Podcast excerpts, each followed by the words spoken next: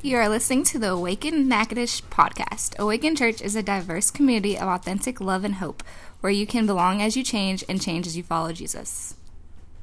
I invite you, if you have a copy of the Bible, to turn to Philippians chapter 1. If you don't, that's okay. It'll come up on the screen. And I'll give you just a second to, to check that out if you have it, or an app on your phone or tablet. That's what a lot of people do these days. Philippians chapter 1. This letter is from Paul and Timothy, slaves of Christ Jesus. I'm writing to all of God's holy people in Philippi who belong to Christ Jesus, including the church leaders and deacons. May God our Father and the Lord Jesus Christ give you grace and peace. Every time I think of you, I give thanks to my God. Whenever I pray, I make my requests for all of you with joy. For you have been my partners in spreading the good news about Christ from the time you first heard it until now. And I'm certain that God, who began a good work within you, will continue his work until it's finally finished on the day when Christ Jesus returns. So it is right that I should feel as I do about all of you, for you have a special place in my heart. You share with me the special favor of God both in my imprisonment and in defending and confirming the truth of the good news. God knows how much I love you and long for you with the tender compassion of Christ Jesus. I pray that your love will overflow more and more, that you will keep on growing in knowledge and understanding. For I want you to understand what really matters, so that you may live pure and blameless lives until the day of Christ's return. May you always be filled with the fruit of your salvation, the righteous character produced in your life by Jesus Christ, for this will bring much glory and praise to God. And I want you to know, my dear brothers and sisters, that everything that has happened to me here has helped to spread the good news. For everyone here, including the whole palace guard, knows that I am in chains because of Christ. And because of my imprisonment, most of the believers here have gained confidence and boldly speak God's message without fear.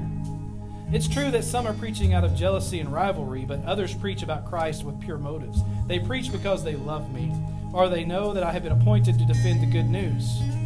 Those others do not have pure motives as they preach about Christ. They preach with selfish ambition, not sincerely, intending to make my chains even more painful to me.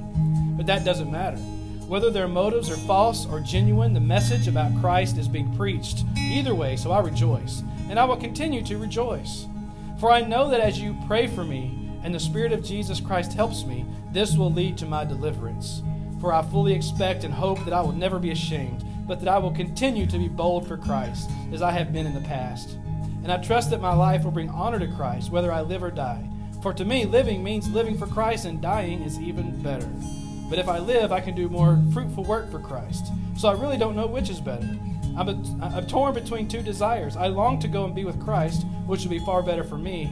Though for your sakes, it is better that I continue to live. May the Lord help us with understanding as we uh, dig deeper into this passage this morning. You can be seated. Thanks for your attentiveness there. That's a little bit lengthier than we usually read at one time at Awaken, but we, we're starting the day kind of going through this, this letter called Philippians in the Bible. So we're going to get a brighter, like wider view of this. And uh, so, kind of our theme, our, uh, our if we have one for this series for the next four weeks, is panorama. So we have a picture of what a panorama is, and there's the riverbank before the construction that they built, the, this is a few years ago. This is actually about three years ago when we first moved here, before they started and built the, the pavilion and all the cool stuff that's over there, the river walk and all that, which is fun and great. But there's just this beautiful panorama picture. And you guys, I'm sure you're familiar with what a panorama is. It's like instead of just seeing what's right in front of you in a picture, you get to see what's to the to your right, to your left and you get a wider view. And so the idea is we want to go through Philippians for the next few weeks and just get a wider view, a broader view of how things are, to get a better perspective. It's really all about perspective. Now, for those who are not, uh, this may be your first time at Awaken, a lot of times we'll have like conversations. So feel free to, to c- converse with me, especially when I ask a question like this. In what areas of life is it beneficial to get a different perspective from time to time? Think about all the areas of life. Where, where are some areas where it's good from time to time to get a different perspective?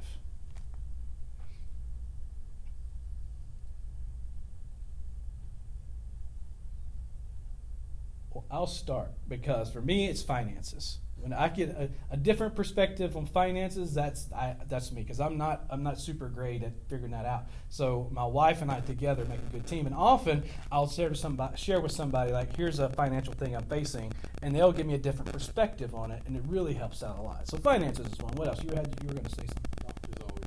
The doctor, man, yeah, Fits up physically or maybe even emotionally, mentally. Um, I go to all those kind of doctors when I need to. and so it's good to get that different perspective for them. Sure. What else? Anybody else? When you have a big decision to make? Yeah. When you have a big decision to make, it's good to go to somebody, maybe somebody that you would consider wiser or that's been there before, down the road a little bit further than you, and get a different perspective. Good. Anything else?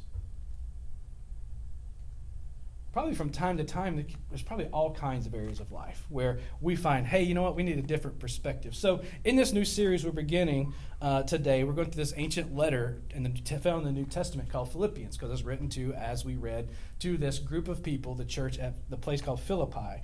Now, Philippians was written by this follower of Jesus named Paul and his assistant Timothy. And it was written uh, to this church he had planted in about 52 or so AD. So, if you're doing the math, less than 20 years after the crucifixion and resurrection of Jesus, this church had been planted. So, this is a pretty new, fresh. The whole message of Jesus is still fresh, less than 20 years old, and this is a brand new church. So, he writes this letter about 10 years later after he had planted it. So, about 62 AD, he writes this in response to them because they had sent him a significant love offering. Apparently, he, the letter uh, like talks about this offering they had sent to him, and so apparently they had they'd sent him this this significant offering. So he writes to them in response. So as we go through this Philippians over the next few weeks, we're going to see that there's an unmistakable joy that kind of rises um, throughout the text as we read this as the theme of the letter. Because the word joy or the word rejoice is repeated like 19 times. For us, it wasn't broken down in chapters, but for us, it's like four chapters. And in four chapters, like 19 times, the word joy or rejoice comes into play here. So we'll see there's this massive joy coming from this guy, Paul, who, when we really understand his circumstances, seems to not really have reason to be joyful at all.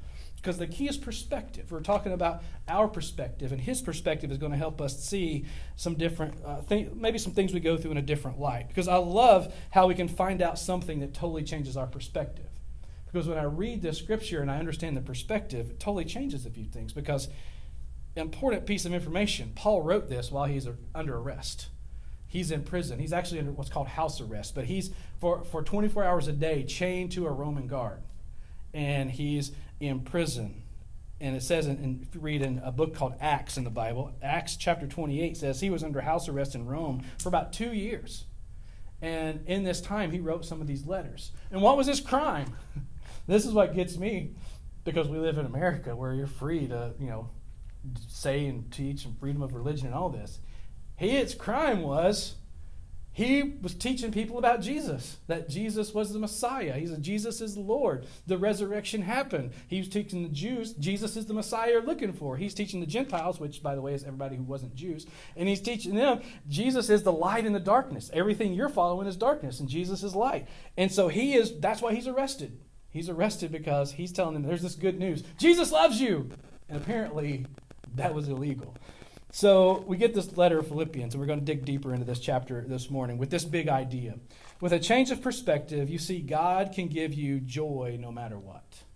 That's the big idea we're going to build on. With a change of perspective, we'll see that God can give you joy no matter what. Now, building on that foundation, there's like three things I want to spend, uh, three thoughts I want to spend some time in. The first one is this no matter what, we all have a why. No matter what is going on, no matter what is happening, we all have the question, why? So, whatever your what, you probably have that why going on. I remember for myself, I've done this over and over again. And it's not like my kids. My kids come to me with why questions all the time. I have three boys one who's an adult, and two who are, one's nine and one's about to be eight. And they have that why all the time. Why? You know, it doesn't matter. It's like, we're to we're going to get in the car. Why?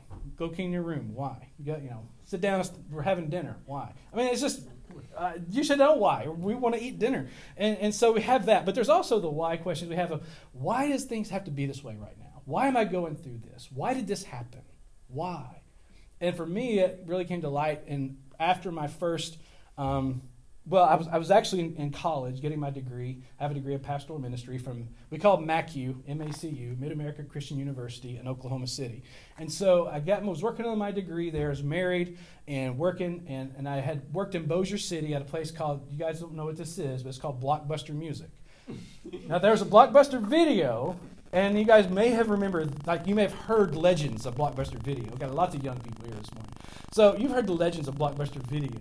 But Blockbuster also had a music chain, and the music chain sold CDs and cassettes. You probably do you know what cassettes are? Am I, am I talking? Uh, you guys know what cassettes are. Okay, so that's what we sold, and I was I had worked up to be an assistant manager at a store in Bossier City. I said stores in Shreveport. We lived in Bossier, and then we I like I got to go back to school. I'm going to get my degree. I'm going to become a pastor, a minister, and I'm going to work towards that. So we transferred to Oklahoma City, and I transferred the job as an assistant manager with this this this uh, chain. And when I got there, like I was there for a while, and I'm going to school full time, I'm working full time, and I'm burning out, and I'm tired, and I'm just like, I wish things could be different. I mean, I wish I could just go ahead and do this already. I wish I could just like skip all this and just be a pastor. Just just go and be a youth pastor or be some, you know. I wish I could just skip all this. Or maybe I wish I could work in the church while I'm in school to get my degree. I mean, I'm just I'm tired of working in the retail business and trying to focus on this because there's a lot a lot of work full time both. And uh, the door opened to become a custodian at the church we're attending, Chartel Church of God in Oklahoma City. And I'm like, okay, I applied for that. They said, yep, it's full t- a full time job still, but I could work around my school schedule, same as I could with the other job. But it was not retail. It was it, it, was like working in the church, and I was pretty excited for the change. But after a while, about six months of that, I began it began to sink into me. Why can't things be different? This is this is not a job for me. This is and I'm you know it's not because I don't like cleaning toilets. Who does like cleaning toilets? It just was not. It wasn't connecting with me. And so I'm like, you know what? I'll go put my application back over at Blockbuster Music and see if they'll hire me. Well, they had changed managers in the meantime, so a different store manager who didn't know me, but the district manager knew me, and the district manager remembered me, uh, rem- remembered me, which is why I try to encourage my kids to have a good work ethic because the district manager told the store manager, You hired this guy, and immediately put him in as assistant manager. And I'm like, that's that's pretty cool. I felt good, you know, about my reputation. But again, I was just there for a little while, and I'm like, why can't things be different? Why? It doesn't matter. In that situation, it didn't matter what, what I ended up doing. I just wasn't happy. And I just kept wondering why. And maybe you've been similar situation where no matter what you did, which way you went, you're like, why can't things be different? And if we're being honest, you don't have to answer this one, by the way. Do you have something in your life right now that you wish could be different? Chances are, most of us, if not even all of us, no matter what season of life we're in, we probably have that, maybe even this, that one place. Maybe it's not even something major, but just one area of life where, like, I really wish that could, why can't that be different right now? Because when you're young, we want to be older. and as we get older, we want to be younger. And we all like we, get that when, when we have. You know, I wish I had a different job. I wish I wish I could live somewhere else. I wonder how many times I've said that and heard that.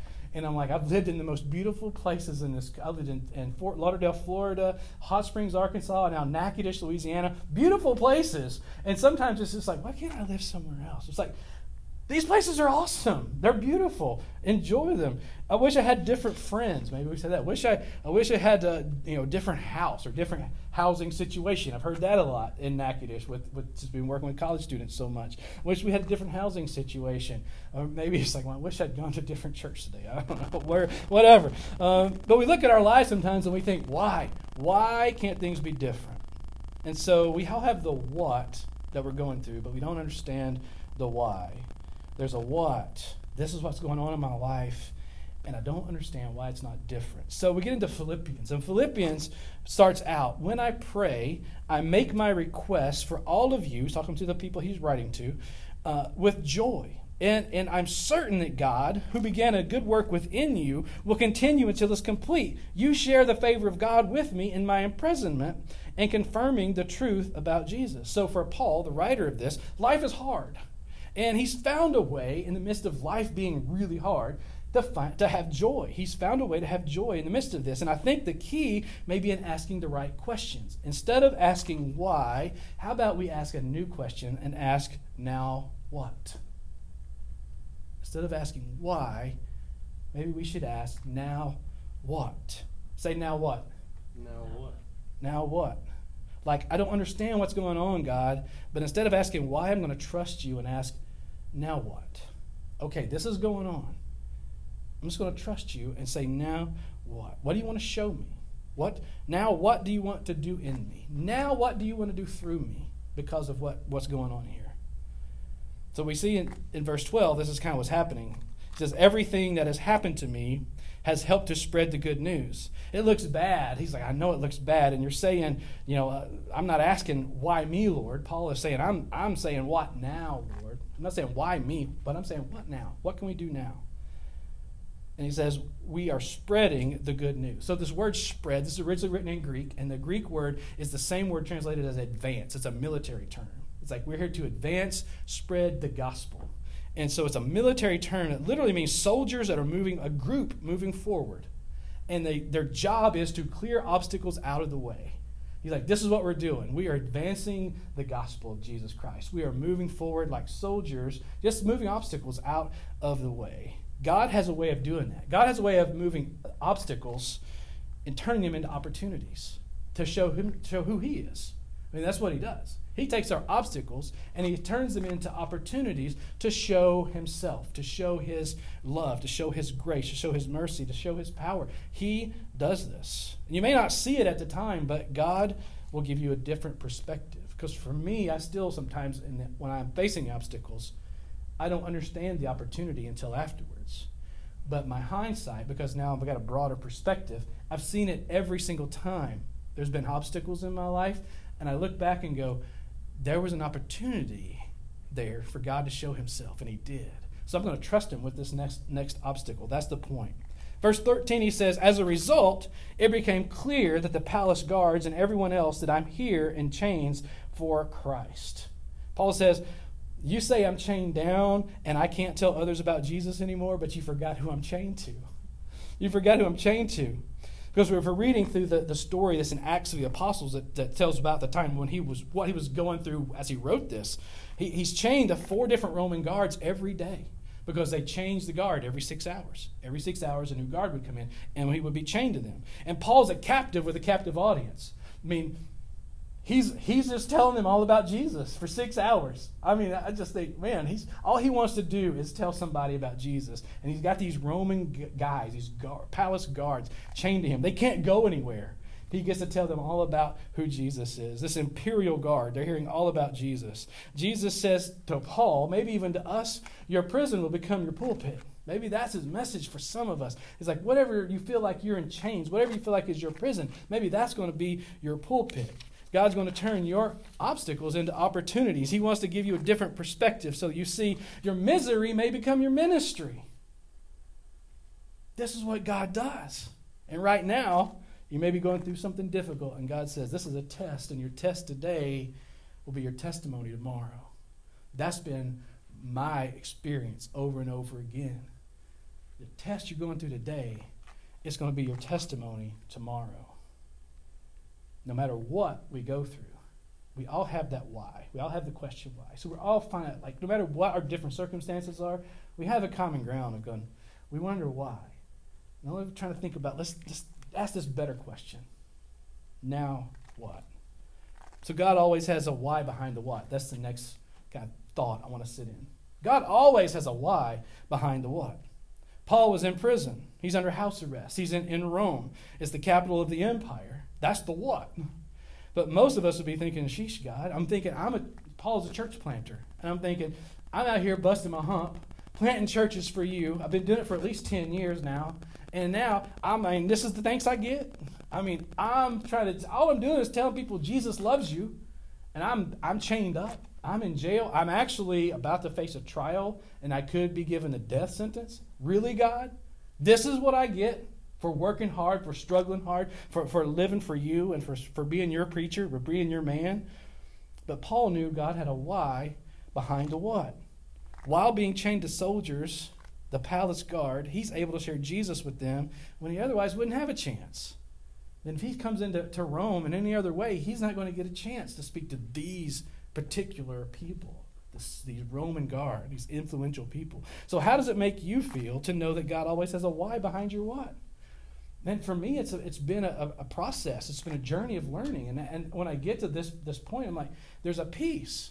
When I go through these what, whatever the what is, the circumstances, and there's been some tough ones and some rough ones, you still have grief, and you still think, you still are like, you're not happy it happens, but there's still a peace that comes when you understand that God has a why behind the what. In verse 15, Paul shifts his addressing some issue uh, about some of the believers are having. He says, Some it's true some preach out of jealousy and rivalry, and others with pure motives. Some love me, some make my chains more painful. Man, I know how that feels. I got, you know, friends, I'm on Facebook like everybody else. I've got some people who just oh, I love you. You're so you're such an inspiration. And I got other people who will just say I'm a dirty dog, and that's just nice things they would say. You know, they say bad things. Like people will do that, right?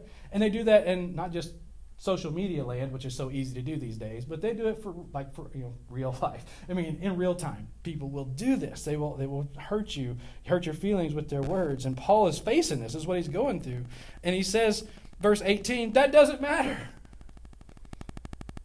Some of them have pure motives, some of them don't. Some of them are out jealousy, some of them are just happy that I'm in jail so they get a chance to speak publicly. They just want the spotlight. And you know what? That doesn't matter. It doesn't matter. Whether their motives are false or genuine, the message of Jesus is preached either way, so I rejoice. And I will continue to rejoice. I don't like false preachers. and I don't like people that, that are, get rich schemes with the ministry because, trust me, it's not a, you have to be a schemer to get rich in this thing. And I don't, li- I don't like that, but I'm not going to sit here and bash somebody because, like Paul says, it doesn't matter whether they're genuine or not. The message about Jesus is getting out there, and I'm rejoicing about that. Somebody somewhere is hearing this good news. That's what matters the most. He basically says, So what? So we got the question, okay, instead of asking why, I'm going to ask now what?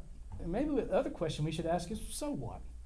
So what? Eventually we get to the place where we can answer a lot of things we face with so what? So what? Does all this really matter?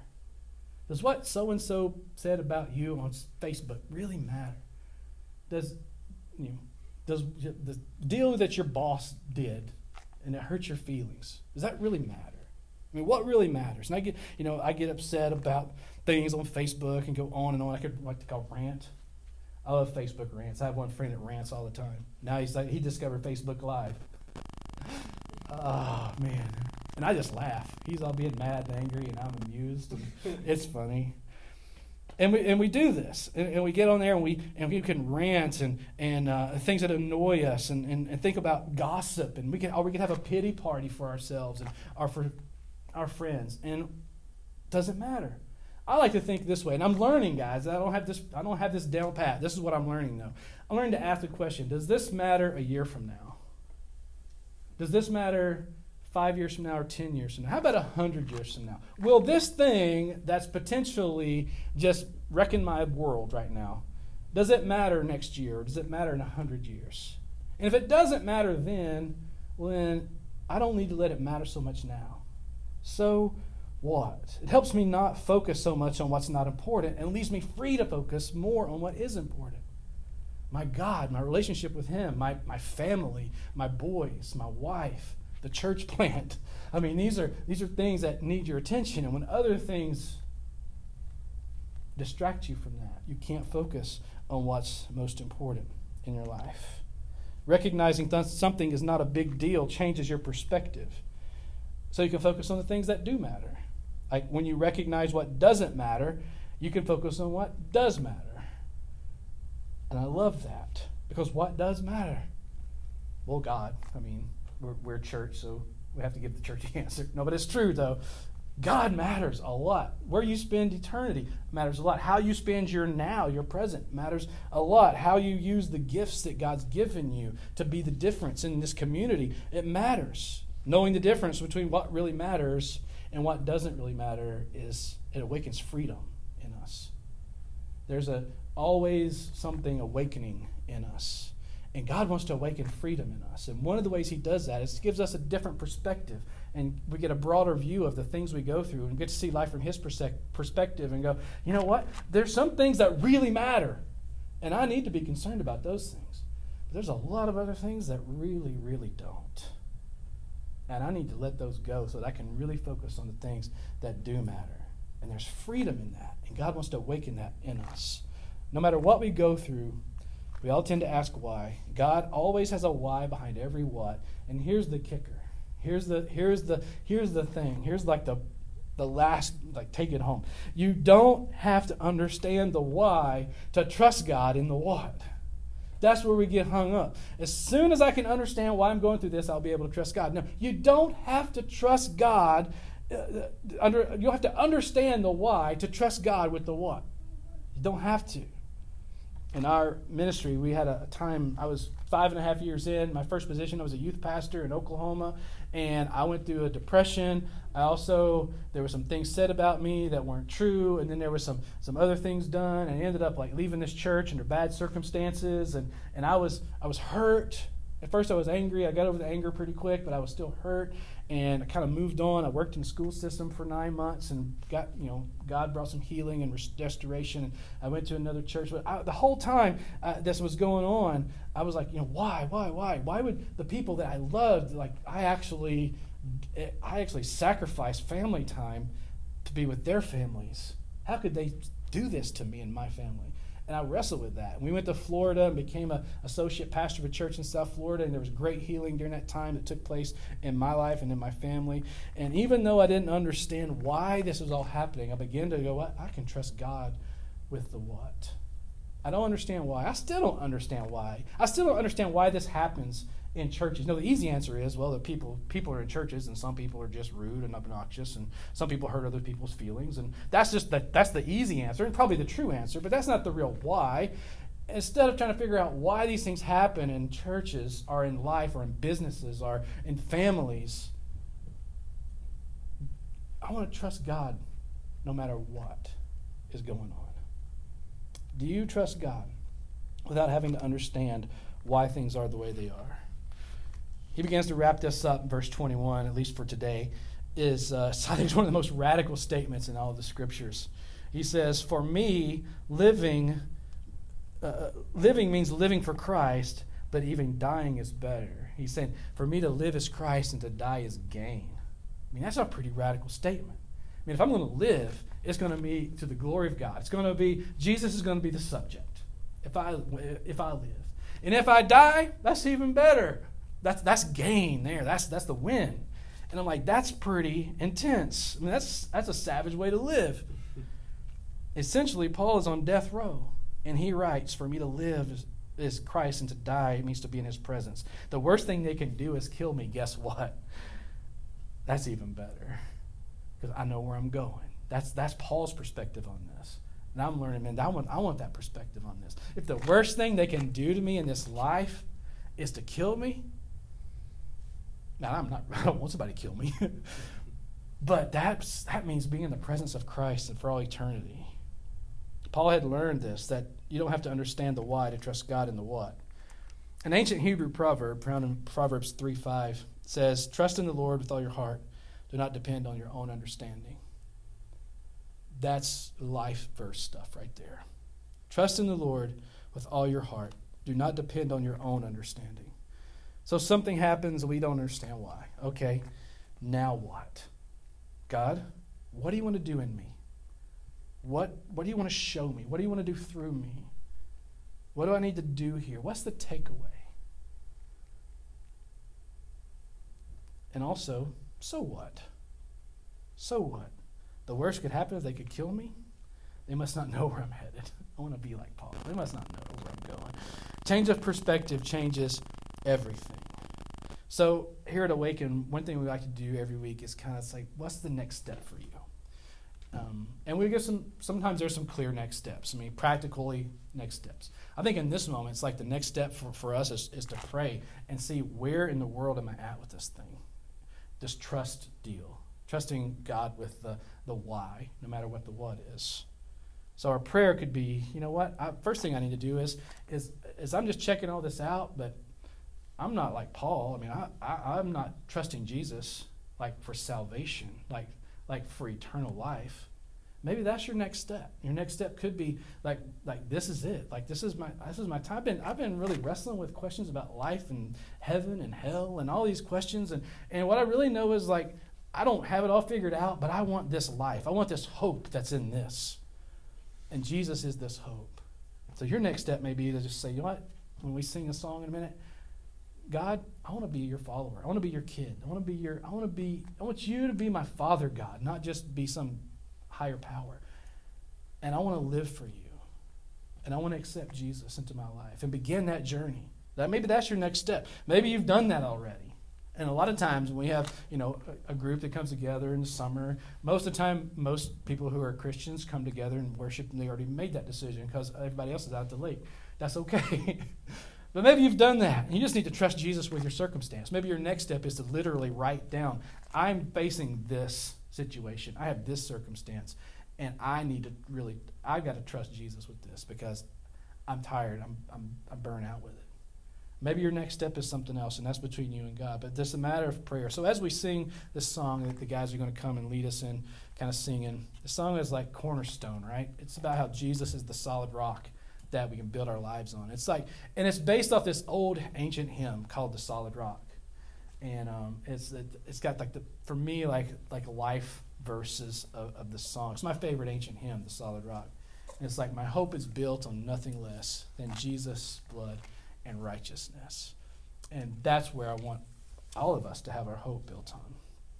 So God, we love you, and thank you for this day. We thank you for this ancient letter that um, part of it is still just like culturally, we got to dig and, and understand history to, to figure out some of it. But Lord, ultimately, we see that you have some eternal principles in here that makes this not just another ancient letter. That there is actually, this is the Word of God. This speaks to us um, fresh and new.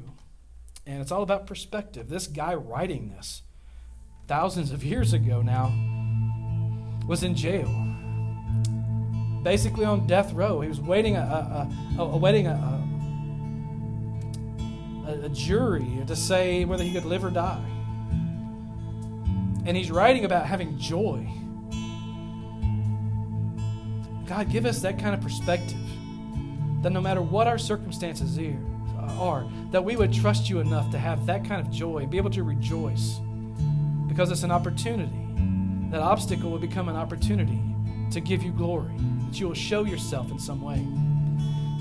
And Lord, I don't know what, what anybody's facing in this room this morning except for me and my family. But Lord, I do know that you're the God who knows and you understand. And so, Lord, I pray that we would, each of us, take that next step and bring it to you, Lord, and trust you. And if there's anyone that hasn't, my prayer would be that we would trust you with that step of salvation. That step that would say, Yes, Jesus, I want to live for you. And as we do that, Lord, I believe you will fill us with that joy that you talk about in, this, in the scriptures.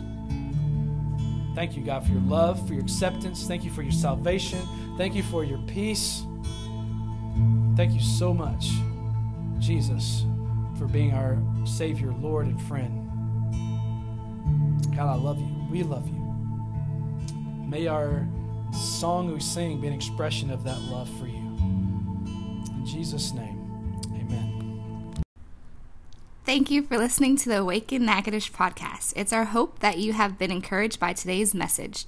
Find out more about Awaken Church at awakenla.church or find us on Twitter, Instagram, and Facebook at Awaken Church LA.